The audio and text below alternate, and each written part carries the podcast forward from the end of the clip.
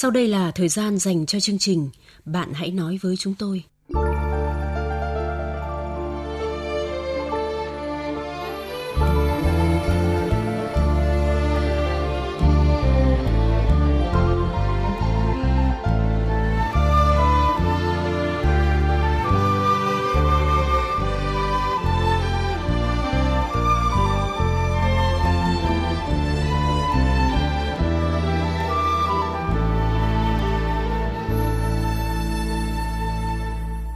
Các biên tập viên Châu Anh và Quyết Thắng xin chào các bạn.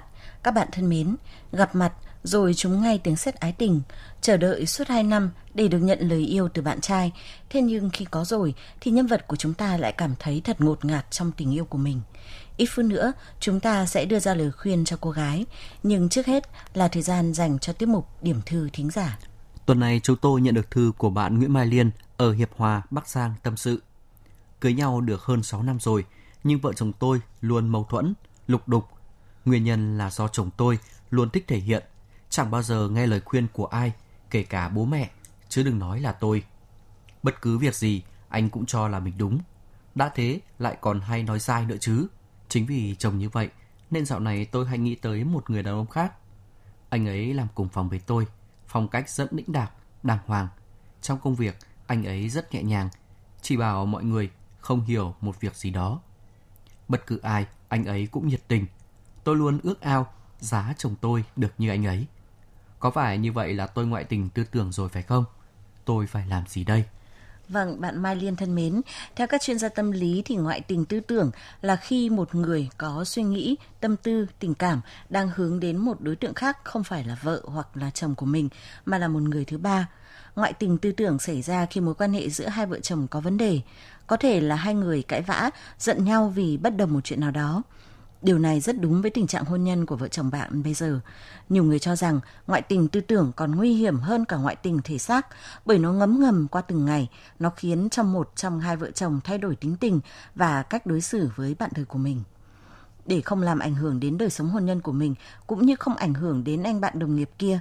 Theo tôi, bạn nên căn chỉnh lại suy nghĩ của mình, không nên quan tâm để ý đến anh bạn đồng nghiệp nhiều quá như vậy nữa. Với chồng mình, bạn hãy tìm ra những ưu điểm của anh ấy để có thể động viên chồng phát huy. Tôi không tin một người mà bạn chọn để lấy làm chồng lại không có một ưu điểm nào, chẳng qua là do anh bạn đồng nghiệp kia đã làm mở mắt bạn mà thôi. Bằng cách này, hy vọng một thời gian bạn sẽ cân bằng lại cuộc sống hôn nhân của mình một em gái xin được giấu tên gửi thư tâm sự. Năm nay em 16 tuổi, do hoàn cảnh gia đình khó khăn, bố mất sớm nên em đã nghỉ học để chạy chợ phụ giúp mẹ nuôi hai đứa em, mặc dù rất muốn đi học. Có một người con trai lớn hơn em chừng 7-8 tuổi, là công nhân, rất quý mến em. Em cũng muốn tiến tới với anh ấy, nhưng mấy lần chuyện trò ướm tử thì mẹ em bảo rằng tí tuổi đầu đừng có nghĩ tới chuyện yêu đương làm gì em có nên tiếp tục tình cảm với anh ấy hay không? Bởi bây giờ em mới 16 tuổi. Vâng, em gái thân mến, yêu thương ai đó là trạng thái tâm lý bình thường của mỗi người. Khi còn bé dại thì chúng ta dành tình thương cho ông bà, bố mẹ, những người thân xung quanh mình. Lớn lên rồi thì có tình yêu nam nữ. Yêu vào lứa tuổi nào mới là phù hợp? Câu hỏi này thật là khó trả lời, nhưng theo suy nghĩ của tôi thì nếu biết cách yêu thương, biết giữ khoảng cách, giới hạn cho phép thì việc yêu ở tuổi nào không có quá quan trọng – khi có tình yêu, cảm xúc trong con người ta được thăng hoa và có thêm động lực để làm việc và học tập. Hãy nuôi giữ tình cảm đã có với anh ấy trong khuôn khổ chuẩn mực đạo đức cho phép. Hy vọng là em sẽ có một tình yêu đẹp.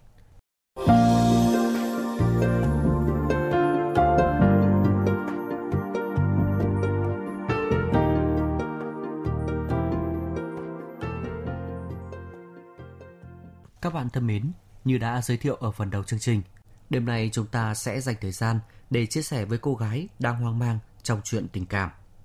Biên tập viên chương trình sẽ tóm lược lại nội dung câu chuyện để các bạn tiện theo dõi.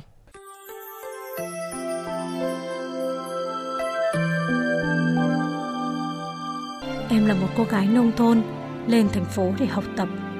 Tốt nghiệp đại học, em không về quê mà ở lại tìm kiếm tương lai cho bản thân với mong muốn được đổi đời. Sau gần một năm khi ra trường, em mới tìm được một công việc chính thức. 27 tuổi, bố mẹ và người thân ở quê cũng đã dục dã chuyện lập gia đình, nhưng em vẫn khất lần. Cách đây khoảng gần 4 năm, Vào ngày sinh nhật một người bạn học, em đã gặp anh T. Bữa tiệc sinh nhật hôm ấy khá đông, nhưng không hiểu sao em lại bị cuốn hút bởi T. Cảm thấy như bị trúng tiếng sét ái tình. Em không rời mắt khỏi anh ấy, dõi theo từng cử chỉ, lời nói, ánh mắt của anh. Tê làm cùng công ty với bạn của em, anh ấy hơn em 3 tuổi. Những cuộc gặp gỡ sau đó, hễ nghe tin có mặt Tê, là dù bận đến mấy, em cũng cố thu xếp để tham gia. Phải gần 2 năm sau đó, em lặng lẽ đi bên cạnh, dành cho Tê tình yêu đơn phương, không hề được đáp trả. Em đã tâm sự điều này với bạn mình, hỏi xem ở công ty anh ấy đã có ai chưa và đã có người yêu ở bên ngoài chưa. Bạn em thương em nên ngỏ ý muốn giúp đỡ kết nối em với Tê, nhưng em không đồng ý. Em muốn cái gì đến thì sẽ đến tự nhiên chứ không nên ép buộc. Chẳng hiểu Tê có biết tình cảm em dành cho anh ấy hay không và bạn bè em có tác động gì đến anh ấy hay không. Nhưng rồi vào một ngày đẹp trời, hôm đó là sinh nhật em tròn 24 tuổi, anh đã tỏ tình với em. Không thể tả hết niềm vui hân hoan trong lòng em lúc đó. Chẳng lãng mạn như trong phim, nhưng em tưởng như không có gì hạnh phúc hơn được nữa. Vậy mà, khi Tê đã có em rồi, thì tình yêu này chẳng hề như em tưởng tượng. Tê là một người đàn ông gia trưởng và thích kiểm soát. Anh ấy nắm được điểm yếu của em là quá yêu anh ấy, nên thường xuyên ép em phải làm mọi việc theo ý của anh. Em nói chuyện học đi chơi với bạn bè, anh luôn ngăn cản. Chỉ những ai anh thích thì mới cho em nói chuyện. Những người không vừa mắt thì anh bảo em không được có quan hệ. Anh chia người ta thế này, thế nọ, hay đòi hỏi, hay cãi lời người yêu không ra gì. Rồi bảo rằng em chơi với các bạn đó thì sẽ nhiễm thói hư của bạn.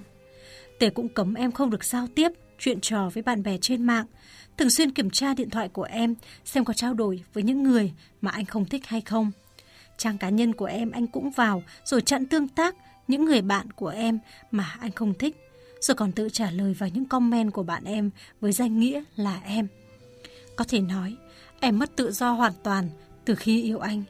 Em đã góp ý với Tê nhiều lần rằng ai cũng cần có khóc nhỏ của riêng mình, nhưng anh không nghe, còn quát tháo và bảo nếu không nghe lời anh thì sẽ không cho em dùng điện thoại thông minh, chỉ cho dùng điện thoại đen trắng để khỏi có phương tiện mà giao lưu trên mạng. Với em thì anh khắt khe như vậy, thế nhưng với bản thân thì ngược lại, anh được làm tất cả những gì mình thích. Anh quan hệ với mọi loại người, kể cả những người không đứng đắn ở ngoài xã hội. Có anh bạn của anh biết chúng em yêu nhau rồi, nhưng vẫn buông lời tán tỉnh, sụp xã với em khi không có mặt anh. Em kể lại thì Tê lại cho rằng em dựng chuyện, nói xấu bạn của anh ấy. Không chỉ dừng lại ở đó, em còn phát hiện được, ngoài em ra, anh còn có quan hệ thân thiết với những người con gái khác. Có hôm, em bắt gặp anh đi chơi với một cô gái.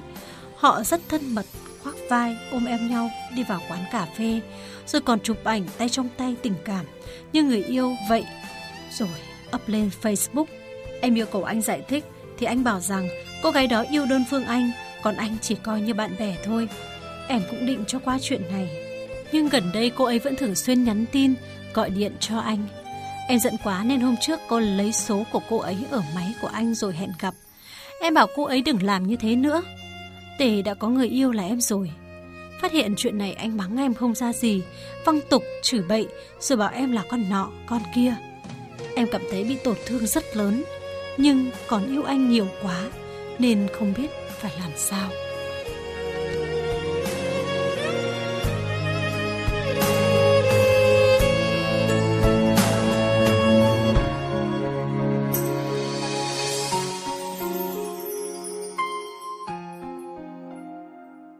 Các bạn thân mến, liệu chàng trai có thực sự yêu nhân vật của chúng ta hay là cậu ta đang đùa giỡn với tình cảm của cô gái?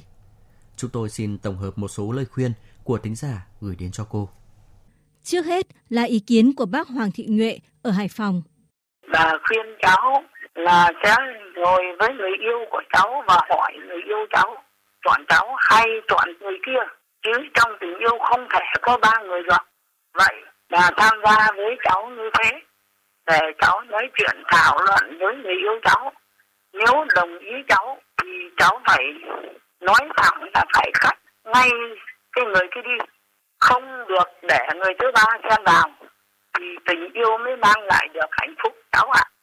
Trong tình yêu không được bán, mua và xin và cho và vay. Tình yêu của ai là người ấy hưởng. Vậy bà khuyên cháu đường tình yêu của cháu đang đi ở phía trước. Nếu họ mà chấp nhận cô kia thì cháu xin thôi. Đau một lúc còn hơn đau một đời. Để cho tình yêu đích thực của mình đến với mình và để tiến tới tương lai hạnh phúc cháu ạ. À. Thính giả Hiểu Vân chia sẻ với nhân vật trên trang fanpage của chương trình. Đây gọi là mù quáng, cứ thích chui đầu vào dọ. Cuộc sống của mình bạn có quyền làm chủ. Với người không yêu thương, tôn trọng mình, sao phải níu giữ? Bạn nên sớm chia tay. Thời gian là liều thuốc tốt nhất sẽ chữa lành mọi vết thương.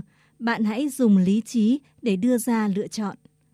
Bác Triệu Xuân Trụ ở tỉnh Quảng Ninh và chị Nguyễn Thị Thơi ở tỉnh Vĩnh Phúc cũng cho rằng nhân vật không nên tiếp tục mối tình này. Người yêu cháu chưa cưới mà đã có cái hành động mà cấm cháu quan hệ ngoại giao rộng rãi với ờ, những bạn như thế thì thật là quá đa trưởng bắt cháu lúc nào cũng phải thu mình như một con ốc ờ, ở trong vỏ đấy. Thì làm sao mà mà mày mà mặt được? Mất hết quyền tự do con người. Còn chứ anh ta thì thoải mái tự do quan hệ rộng rãi với uh, mọi thành phần trong xã hội. Tay trong tay với người phụ nữ khác vân vân và vân vân. Thì uh, ông nghĩ là khi cưới cháu về thì cháu còn khốn khổ gấp bao lần như thế nữa cháu ông ấy, cháu ờ, không nên đeo đuổi miễn tiếc làm gì cho mệt, bất lợi. Người yêu của cháu sống ra trưởng ích kỷ, không tôn trọng cháu. Tình yêu chưa đủ lớn, tự tin, thì lúc này cháu hãy dừng lại, không nên biến tiếc níu kéo làm gì. Cố tình lấy được nhau, về sống không hạnh phúc. Thính giả canh hương thì có ý kiến với nhân vật rằng, qua những gì cháu chia sẻ thì anh ta không yêu cháu thực lòng không tôn trọng tình cảm của cháu mà chỉ đùa giỡn và coi thường những gì cháu đã dành cho anh ta. Một con người như thế có đáng để cháu lưu luyến hay không? Cháu nên nói lời chia tay càng sớm càng tốt. Lúc đầu sẽ đau vì cháu là người yêu nhiều hơn, nhưng thả đau một lúc còn hơn khổ cả đời. Hãy tỉnh táo rút ra ngay khi còn chưa muộn. Chương trình cũng nhận được ý kiến của thính giả Lan Nguyễn với nội dung như thế này. Từng ý hành động sự kiểm soát mà còn chưa tỉnh ngộ ra chia tay à bạn. 27 tuổi chứ có ít gì nữa đâu. Tìm một người khác tốt mà yêu mà kết hôn, chứ người như thế này yêu đã khổ, lấy sẽ còn khổ hơn. Nhưng ngẫm ra anh ta chả yêu bạn, chưa chắc đã nghĩ lấy bạn làm vợ. Nếu yêu, người ta đã không đối xử với bạn như vậy. Còn đây là ý kiến của chị Đinh Thị Vĩnh ở Bắc Giang và bác Hoàng Thị Tùy ở Nam Định. Cháu thôi ngay bạn tre này đi. bạn tre này mới trong thời gian tìm hiểu. Đã bắt cháu làm những việc không tốt, cháu cũng phải theo. Nếu như có tình mà yêu nhau mà xây dựng với nhau là không có hạnh phúc. Mà xảy ra những chuyện đáng tiếc mà cháu không lấy lại được. Người phụ nữ nào mà lấy phải ông chồng gia trưởng độc đoán độc quyền, bảo thủ thì suốt cuộc đời của người phụ nữ đó rất là cực khổ.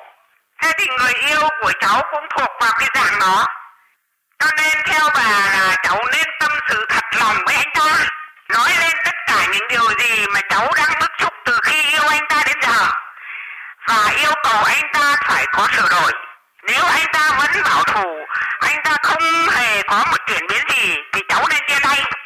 Qua fanpage của chương trình, thính giả Thủy Sa La góp ý với nhân vật rằng Bạn ơi, bạn 27 tuổi chứ có phải 18 tuổi đâu. Bạn nên tỉnh táo lại. Nhìn vào thì ai cũng biết anh ấy không yêu thương gì bạn mà chỉ ích kỷ, muốn kiểm soát bạn mà thôi. Tình yêu khi yêu là thời khắc đẹp nhất mà bạn còn bị đối xử như thế này thì khi lấy về thì chỉ có như địa ngục. Nghe mọi người, nhìn lại cuộc sống hiện tại của mình và bỏ đi, bạn ạ. Ờ, anh Thắng này, có phải là đàn ông khi yêu thì luôn muốn sở hữu và không muốn chia sẻ người mình yêu với ai hay không ạ? À, tôi nghĩ là tình yêu mà như vậy thì chẳng khác nào địa ngục chị Châu Anh ạ. À, tôi nghĩ là hãn hữu thì mới có trường hợp người yêu của cô gái trong câu chuyện này. Ừ, ai cũng vậy thôi ạ. Ngoài mối quan hệ với người yêu, với vợ hay là chồng của mình thì còn có mối quan hệ ngoài xã hội. Nếu mà cứ bị cấm cản như vậy thì chẳng làm được việc gì đâu ạ. Vâng và đặt địa vị tôi mà là cô gái này thì chắc là tôi sẽ từ bỏ đấy anh Quyết Thắng ạ. Vâng. Nên tôi muốn bày tỏ với nhân vật của chúng ta như thế này. Yêu và được yêu có lẽ là điều hạnh phúc mà bất cứ người nào cũng muốn trân trọng và giữ gìn nó lâu dài. Thời gian yêu luôn là quãng thời gian đẹp nhất. Ngoài sự lãng mạn, ngọt ngào, có lẽ tình yêu nào cũng xen lẫn chút sở hữu, muốn rằng người yêu chỉ là của riêng mình, ánh mắt, nụ cười, giọng nói của cô ấy hay của anh ấy là chỉ để dành riêng cho mình mà thôi. Chính vì thế nhiều người tự cho mình cái quyền được quản lý, được chi phối giờ giấc các mối quan hệ xã hội của đối phương. Thế nhưng ranh giới giữa tình yêu và sự sở hữu, ích kỷ đôi khi chỉ là một sợi chỉ nhỏ mà chính người trong cuộc cũng không biết mình đang ở phía bên nào. Cái gì quá cũng không tốt, đó là sự thực. Người yêu em có vẻ như đã bước qua ranh giới của tình yêu. Anh ta đang sở hữu và thể hiện hình ảnh một người bạn trai độc đoán, thích kiểm soát bạn gái, nhưng lại buông thả với chính bản thân, cho phép mình là lơi với bên ngoài. Khi em ngăn cản điều đó, anh ta thậm chí còn phản ứng bằng việc mắng chửi, xúc phạm em một cách nặng nề. Điều này đồng nghĩa với việc anh ta không hề có sự tôn trọng đối với người yêu của mình. Với những gì em chia sẻ, không khó để trả lời cho câu hỏi liệu em có đang hạnh phúc thực sự với tình yêu này hay không. Vì thế, theo tôi, cách tốt nhất để kiềm chế tính sở hữu của người yêu là nói chuyện thẳng thắn với anh ấy. Trong cuộc nói chuyện này, em cần cho anh ấy biết về cảm giác của mình và lý do tại sao mà em lại cảm thấy như vậy. Tình yêu sẽ là gì nếu nó chỉ đem đến toàn tổn thương thay vì hạnh phúc?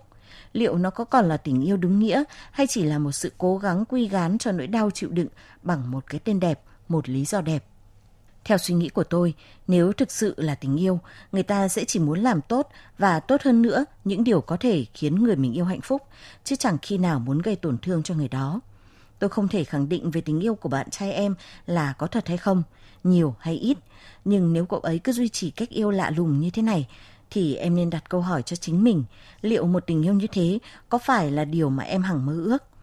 Và nếu như vậy, thì liệu rằng em có đang bỏ lỡ từng ngày hạnh phúc mà mình hoàn toàn xứng đáng có được để theo đuổi một mối tình mong manh. Em ạ, à, đôi khi ta phải buông tay một người mà mình rất yêu thương. Như vậy không có nghĩa là đã hết yêu người đó, mà đơn giản là ta và người đó dù có cố bên nhau cũng không hề hạnh phúc. Vậy nên buông tay là điều tốt nhất ta có thể làm. Chúc em suy nghĩ thấu đáo và sớm có quyết định mạnh mẽ cho hạnh phúc của riêng mình. Bạn hãy nói với chúng tôi, người bạn tâm giao nối gần mọi khoảng cách. Bạn hãy nói với chúng tôi, nơi thỏa mãn nỗi khát khao được tâm sự sẻ chia.